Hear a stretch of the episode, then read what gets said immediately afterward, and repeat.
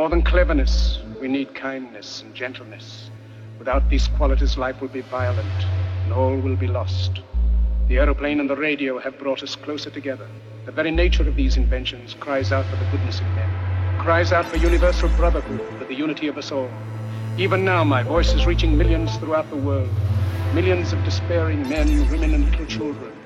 Victims of a system that makes men torture and imprison innocent people.